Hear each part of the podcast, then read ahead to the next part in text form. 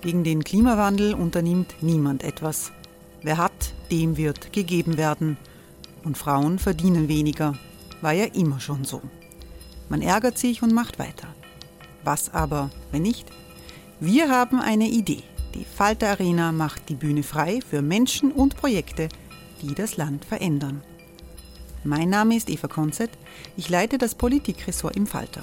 Und am Sonntag, den 26. Mai, veranstalten wir im Wiener Stadtsaal die nächste Falter Arena.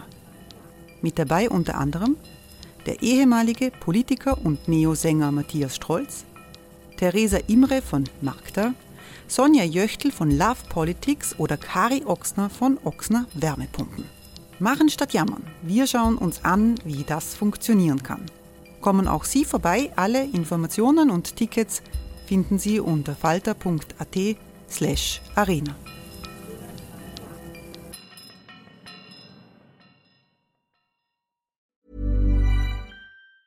Hey, it's Ryan Reynolds, and I'm here with Keith, co star of my upcoming film, If, only in theaters, May 17th. Do you want to tell people the big news? All right, I'll do it. Sign up now and you'll get unlimited for $15 a month in six months of Paramount Plus Essential Plan on us. Mintmobile.com slash switch. Upfront payment of $45 equivalent to $15 per month. Unlimited over 40 gigabytes per month. Face lower speeds. Videos at 480p. Active Mint customers by 531.24 get six months of Paramount Plus Essential Plan. Auto renews after six months. Offer ends May 31st, 2024. Separate Paramount Plus registration required. Terms and conditions apply if rated PG.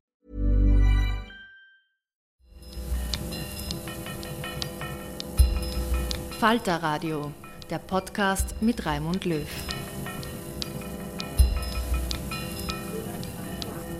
Willkommen, meine Damen und Herren, zur aktuellen Ausgabe des Falter Radios, aufgenommen am Mittwoch, den 20. September 2017.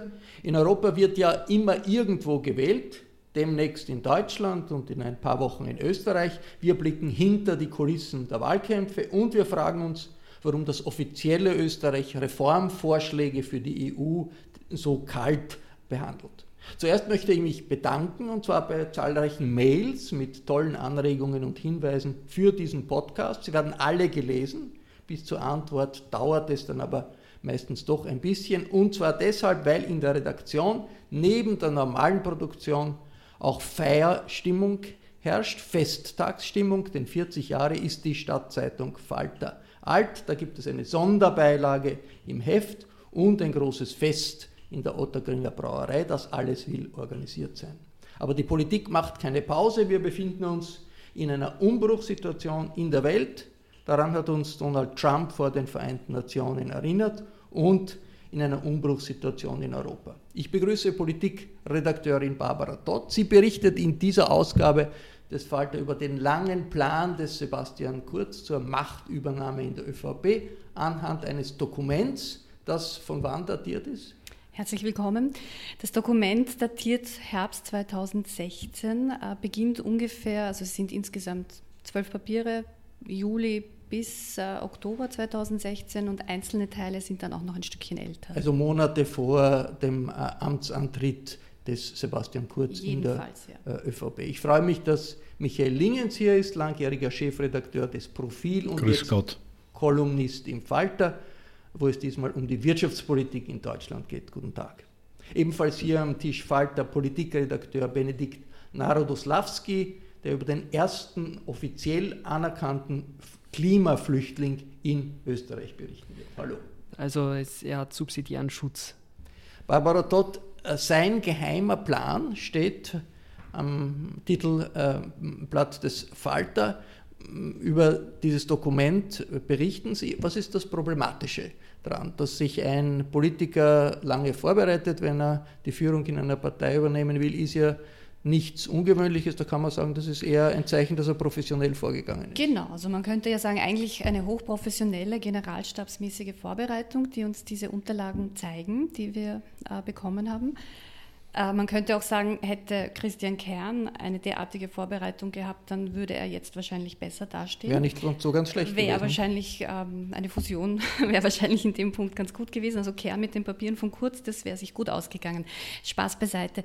Das Problematische ist, dass Sebastian Kurz uns im Wahlkampf ja etwas anderes von sich erzählt. Er erzählt uns ja, dass er der Neue ist, ähm, der quasi alles anders machen möchte, der mit dem alten Stil brechen möchte. Und die Papiere zeigen aber, dass er erstens ähm, doch eine gewisse Skrupellosigkeit an den Tag gelegt hat, auch in der Art und Weise, wie er seine Macht innerhalb der ÖVP. Muss man ähm, wahrscheinlich in einer politischen Muss man Partei. wahrscheinlich, aber er selber bestreitet ja auch immer wieder in äh, Interviews, zuletzt bei Tarek Leitner im Sommergespräch, äh, dass das irgendwie mit Macht oder quasi mit Druck über die Bühne gegangen ist. Nicht? er stellt das, genau, er stellt es als Naturereignis. Hören wir uns dieses Zitat von äh, Sebastian Kurz einmal an. Und natürlich habe ich mich immer wieder auch damit auseinandergesetzt, äh, wie wäre das, würde ich das machen, unter welchen Bedingungen und Voraussetzungen kann und soll man so etwas überhaupt machen. Aber die Überraschung war dann für mich natürlich groß, als Reinhold Mitterlehner zurückgetreten ist. So, und das Zweite, was ähm, Sebastian Kurz ja auch immer ganz weit von sich weist, ist, ähm, dass er keinesfalls sich am gegenseitigen ähm, Beschmutzen äh, beteiligen möchte. Also wir werden uns quasi am gegenseitigen Anpatzen nicht beteiligen, ist das die Formulierung, die er immer wieder verwendet. Aber auch das ist ein politisches, normales politisches Leben. Ist vielleicht nicht angenehm, ist auch nicht sympathisch, aber ist Normalität, oder?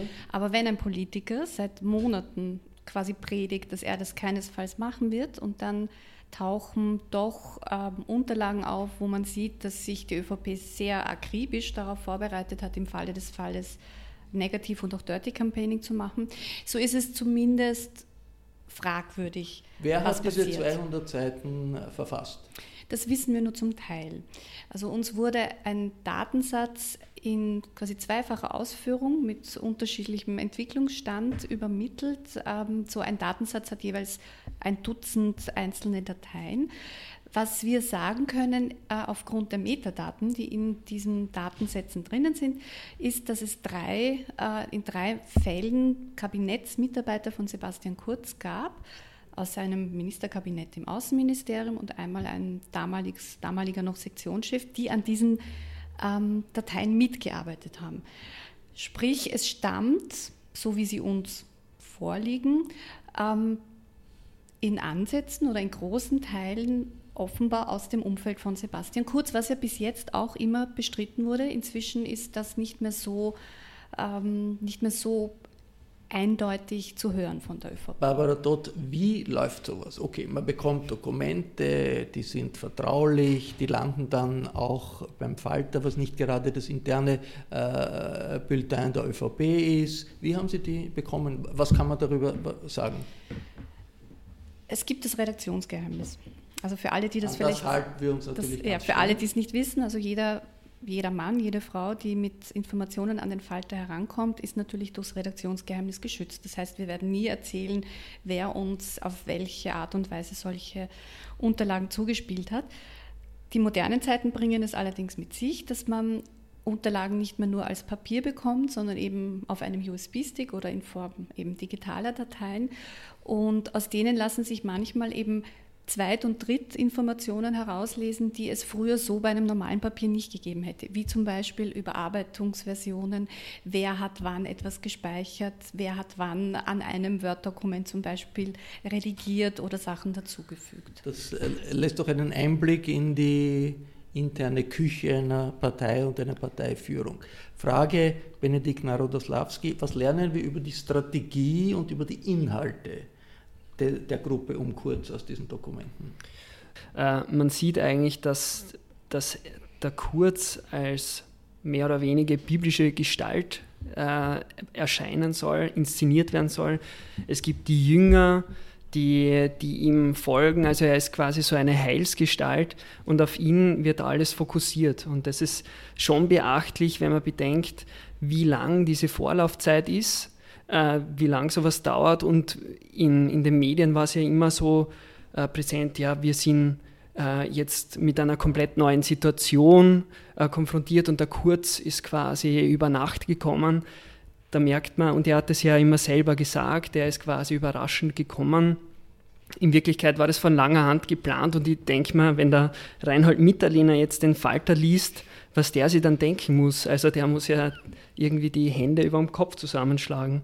Herr Peter Michael Lingens, äh, die ÖVP beobachten Sie seit langem. Da ist jetzt jemand, man findet das auch in dem Papier, äh, der sagt, wir möchten FPÖ-Themen mit Zukunftsfokus aufgreifen. Ist es das, was der Sebastian Kurz tut? Das ist zweifellos gelungen, ja. Wie? Und das ist sein Hauptatu. Er nimmt der FPÖ auf diese Weise Wähler weg. Wie ist das für die ÖVP? Die ÖVP ist traditionell die Europapartei, ist eine Partei der Mitte und sicherlich nicht eine Rechtsaußenpartei wie die FPÖ. Das ist, ist das so leicht? leicht? Ich denke ja. Ich denke, es ist eigentlich leicht. Selbst wenn man eine Europapartei ist, kann man auf dem Standpunkt stehen, es ist besser, antieuropäische Wähler sind bei mir sozusagen unter meinem Hut und von mir äh, geführt, als sie sind beim Stache. Ändert sich der Charakter einer Partei durch eine solche Wahlkampagne, die fokussiert ist auf Themen, die traditionell Themen der FPÖ sind, einer Partei, die auf europäischer Ebene als Rechtsaußenpartei angesehen wird, als rechtsextreme Partei angesehen wird? Ich denke, er ändert sich etwas. Ich hoffe, er ändert sich nicht zu sehr. Das, was mich mehr erschüttert an dieser ganzen Situation, ist, dass ja der Bevölkerung eingeredet wurde, die schwarz, rot-schwarze Koalition arbeitet so katastrophal, sie ist völlig am Ende und deswegen muss jetzt neu gewählt werden und deswegen muss ein neuer äh, großartiger Führer kommen, während das in Wirklichkeit, also erstens stimmt es überhaupt nicht, dass diese Regierung schlecht gearbeitet hat und zweitens ist ganz klar, dass das ausschließlich zu dem Zweck gesagt wurde, um den Herrn Kurz als großartigen Verbesserer hervorzuholen. Das sieht man auch sehr schön in diesen Papieren, die uns zugespielt wurden, äh, weil da gibt es ja ganz genaue Ablaufpläne, was sozusagen zum Tag X hin, und der Tag X ist der Tag, wo Sebastian Kurz, die offiziell quasi äh, als Parteiobmann designiert werden soll, ähm, was zu diesem Tag hin passieren soll und äh, für die Tage danach ebenfalls. Und da ist zum Beispiel schon drinnen, Sebastian Kurz wird nicht als Vizekanzler in diese Koalition gehen. Ähm, äh, der, der, Koalitionsbruch, der Parteitag als Wahlkampfauftakt. Also das, das ist sozusagen alles im Herbst mhm. 2016 äh, in, in, Sheets, also in, auf Seiten zu finden als Ablaufplan. Also es ist wirklich wie ein, wie ein Drehbuch, das, wo wir jetzt rückblickend sagen können, das ist fast exakt so eingetreten. Barbara, dort lassen Sie mich noch einmal fragen, ist das wirklich etwas, was man dem Sebastian Kurz jetzt zuschreiben kann, wenn wir nicht genau wissen, wer diese Dokumente äh, geschrieben hat? Wir sind auf dem Standpunkt, nachdem es diese drei Beispiele gibt, wo aus seinem engsten Umfeld an diesen Papieren gearbeitet wurde und sie extrem umfangreich sind und sie auch sehr plausibel sind. Also wir beobachten ja die ÖVP seit langem. Wir haben äh, über Monate hinweg natürlich auch geschrieben, was passiert ist. Wir haben recherchiert.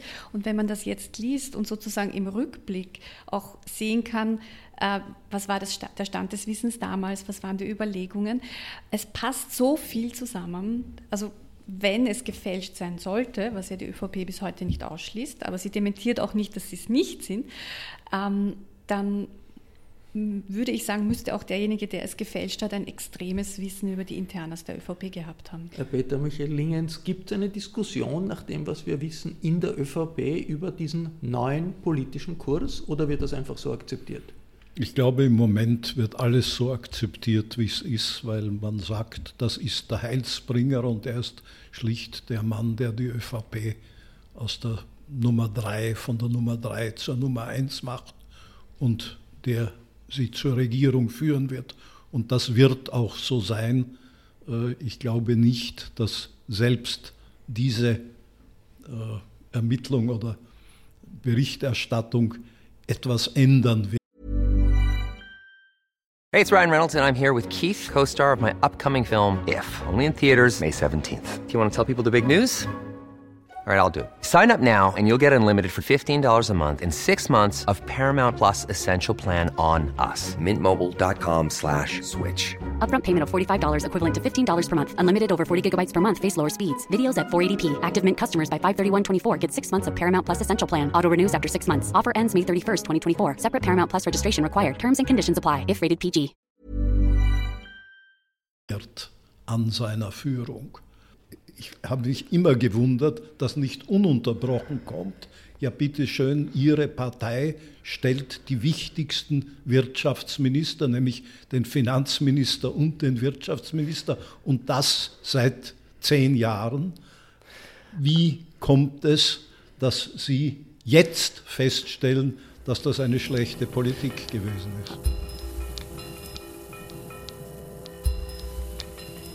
Gibt es einen Unterschied äh, zwischen dem Wahlkampf in Deutschland und dem Wahlkampf in Österreich, dass Spitzenpolitiker in Deutschland mehr als Staatsmänner und Staatsfrauen agieren, insofern als sie auch bereit sind, dem eigenen Publikum unangenehme Wahrheiten zu sagen. Das eigene Publikum mit Realitäten zu konfrontieren, die nicht unbedingt jetzt dem entsprechen, was das eigene Publikum sich vorstellt. Wie Schulz-Merkel war, ist mir das so vorgekommen. Das sind äh, Pers Persönlichkeiten, äh, die gehen über den Tag jetzt des unmittelbaren äh, Erfolgs hinaus. Wenn das ein bisschen so ist, dann ist eine gewisse Realität, Mindestsachlichkeit. Dann ist die ist Realität der deutschen Politik hier mal eine äh, sachliche Realität, ist eine Realität der, der, der gewissen Stabilität der Politik. Aber das Land scheint doch in Deutschland auch ziemlich in Aufruhr zu sein. Wir haben in Österreich nicht etwas, was es in Deutschland gibt, wie bei jedem Auftritt der Bundeskanzlerin, äh,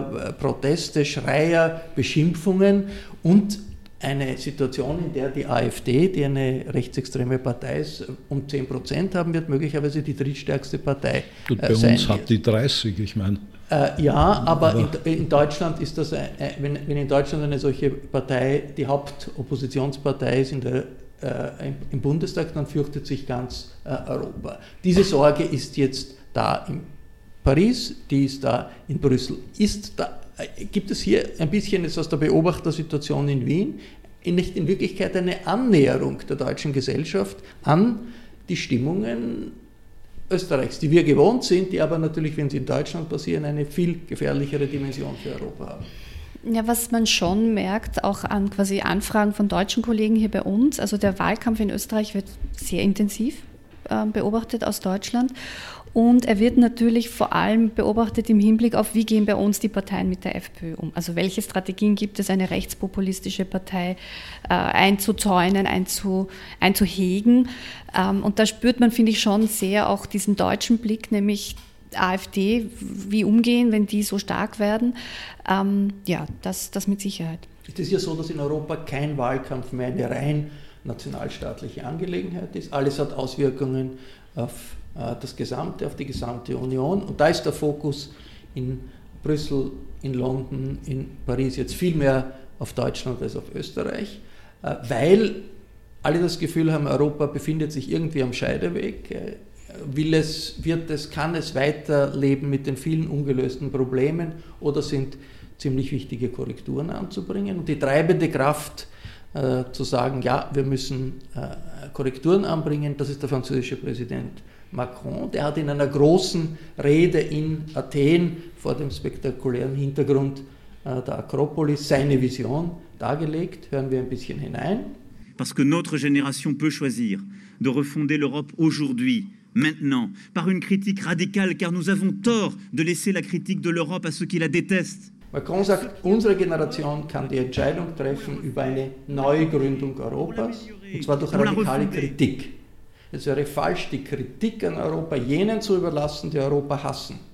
Gerade Pro-Europäer müssen Europa kritisieren, um es neu zu gestalten, um es zu korrigieren, um es zu bessern, um Europa neu zu begründen. Wird sich der Strache freuen, wenn er das hört?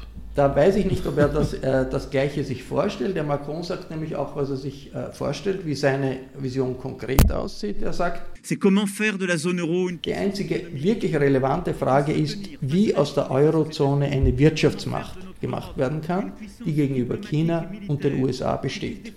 Wie man aus unserem Europa eine militärische und diplomatische Macht machen kann, die unsere Werte und unsere Interessen verteidigt, angesichts autoritärer Regime in der Welt und als Schutz vor neuen Krisen. Das ist die einzige echte Herausforderung, so der französische Präsident. Diese Frage Umbau Europas, hat das irgendwie eine Rolle gespielt im Wahlkampf in Österreich?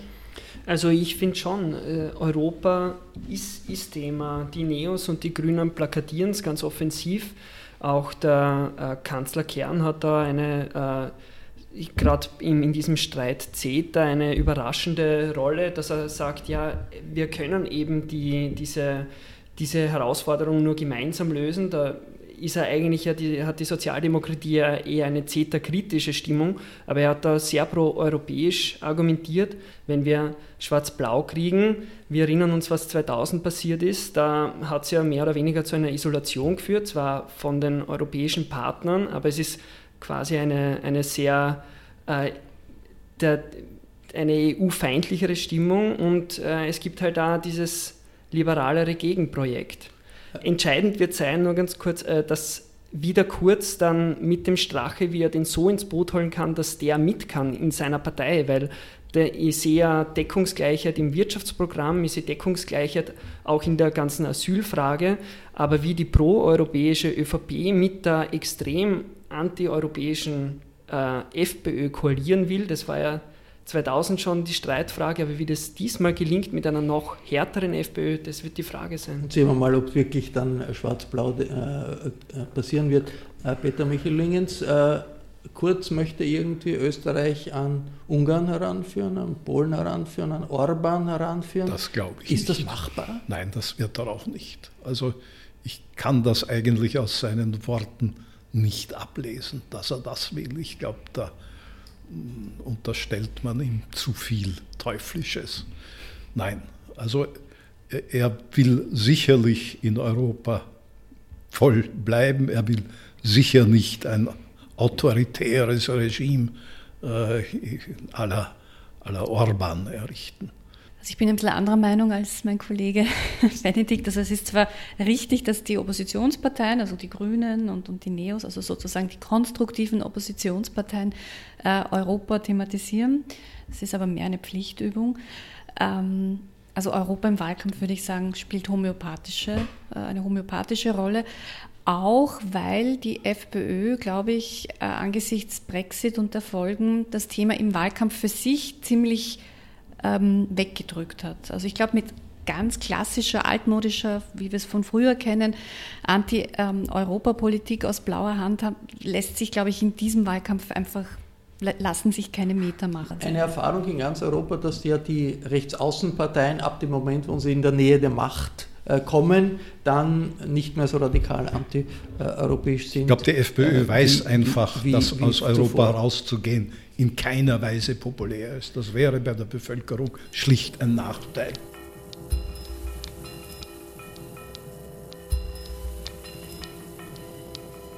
In diesem Heft des Falter äh, stellt Benedikt Narodoslawski die Frage, hat Österreich den ersten Klimaflüchtling, was ja eine ziemlich bedeutende äh, Neuentwicklung wäre, wenn jemand anerkannt wird als Flüchtling, Asyl bekommt als Flüchtling aufgrund äh, von Konsequenzen, von Entwicklungen, die die Folge des Klimawandels sind. Äh, worum geht es da? Ähm, in der Geschichte geht es um einen Entscheid des Bundesverwaltungsgerichtshofs, der jetzt Anfang September gefällt wurde oder eine Erkenntnis. Ähm, und die sagt, dass ein Somali subsidiären Schutz bekommt, weil in seiner Heimat die Dürre herrscht und die Dürrekatastrophe eben ihm die Lebensgrundlage nimmt. Und das ist jetzt eigentlich der erste Fall, der bekannt wird, wo, ein, wo der Klimawandel einen entscheidenden Mitgrund hat, dass Österreich einen, einen äh, Asylwerber beherbergen muss und auch versorgen muss. Man muss jetzt aber ein bisschen aufpassen mit dem Begriff Klimaflüchtling. Der ist sehr populär, ähm, äh, man, man nimmt den relativ schnell in den Mund. Allerdings, Flüchtling kann nur jemand sein, der laut den Genfer Konventionen äh, da in diese Gruppe hineinfällt, also wer verfolgt wird aufgrund seiner Rasse, Religion und so weiter. Ähm, und da ja diese, diese Genfer Konvention jetzt schon mehr als 60 Jahre alt ist, war Klima auch kein Grund und äh, es gibt also laut Genfer Konvention keinen Klimaflüchtling, weil das eben genau damals festgelegt wurde. Subsidiärer Schutz ist aber sehr ähnlich dem Asyl. Das heißt, man muss jemand, der um Schutz ansucht in Österreich, beherbergen und schützen, solange äh, er quasi lebensbedrohliche Umstände in seiner Heimat hat. Es könnte zum Beispiel sein ein Afghane, der sich daheim nichts aufbauen kann, obwohl vielleicht auch der Bürgerkrieg vorbei ist, oder eben ein Somali, der jetzt aufgrund der Dürre einfach nichts mehr vorfindet zu Hause. Ist das ein Zeichen für ein steigendes Bewusstsein bei den zuständigen österreichischen Behörden, bei den Gerichten, dass äh, die Klimaveränderung etwas ist, was auch äh, Fluchtbewegungen auslöst und daher bei der Entteilung von Asylgenehmigungen zu berücksichtigen ist? Ähm, das glaube ich nicht. Das haben wir auch versucht, mit diesem Artikel vielleicht ein bisschen die Aufmerksamkeit dorthin zu lenken, dass das ein Zukunftsthema ist, über das meiner Meinung nach sehr, sehr wenig im Wahlkampf auch gesprochen wird, obwohl es eigentlich äh, die Wissenschaft sagt, das ist das Zukunftsthema, um das wir uns kümmern müssen. Auch der Papst, vom Papst abwärts. Das Bundesverwaltungsgericht hat gesagt, es hat ähnliche Fälle schon gegeben, aber die sind bis dato nicht publik worden. Und deswegen spricht da der Rudi Anschober, der grüne Klimalandesrat in Oberösterreich, vom ersten äh, Klimaflüchtling, auch wenn die Definition jetzt nicht ganz stimmt. Auf jeden Fall extreme Wetterphänomene lösen extreme Situationen in verschiedenen Teilen äh, des äh, Globus aus und lösen auch Wanderbewegungen, Migrationsbewegungen aus, mit denen sich viele Staaten in Zukunft beschäftigen werden. Völlig müssen. richtig. Darf ich da noch was anfügen? Nämlich wir haben auf Facebook auch äh, vor zwei Wochen eine Grafik online gestellt, die sich da mehr oder weniger viral verbreitet hat. Nämlich da geht es darum, wie sich die Klimaerwärmung in den Teilen der Welt ähm, auswirkt. Und man sieht, dass, sie, äh, dass wenn wir quasi das Business as usual Modell fahren, das heißt so tun, wie, wie wir bislang äh, gefahren sind, dann wird einfach um den Äquator herum das Leben äh, ist nicht mehr lebensmöglich, weil es so heiß ist und so feucht. Also der, der Mensch sagt, sagt, die Wissenschaft kann sich nicht so schnell anpassen, wie der Klimawandel voranschreitet. Das war die Ausgabe des Falterradios, produziert für Donnerstag, den 21. September. Anna Goldberg überwacht die Aufnahme am Laptop. Die Musik für die Signation kommt von Ursula Winterauer. Im Namen des ganzen Teams verabschiede ich mich bis zum nächsten Donnerstag.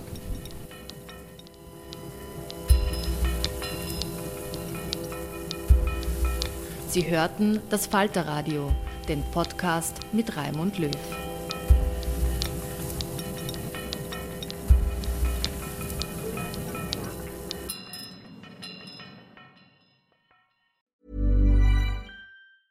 Hey, it's Paige DeSorbo from Giggly Squad. High quality fashion without the price tag. Say hello to Quince. I'm snagging high-end essentials like cozy cashmere sweaters, sleek leather jackets, fine jewelry, and so much more. With Quince being 50 to 80% less than similar brands. And they partner with factories that prioritize safe, ethical, and responsible manufacturing. I love that. Luxury quality within reach. Go to quince.com slash style to get free shipping and 365-day returns on your next order. quince.com slash style. Imagine the softest sheets you've ever felt. Now imagine them getting even softer over time. That's what you'll feel with Bowl and Branch's organic cotton sheets. In a recent customer survey, 96% replied that Bowl and Branch sheets get softer with every wash. Start getting your best night's sleep in these sheets that get softer and softer for years to come. Try their sheets with a 30-night guarantee. Plus, get 15% off your first order at bowlandbranch.com. Code BUTTERY. Exclusions apply. See site for details.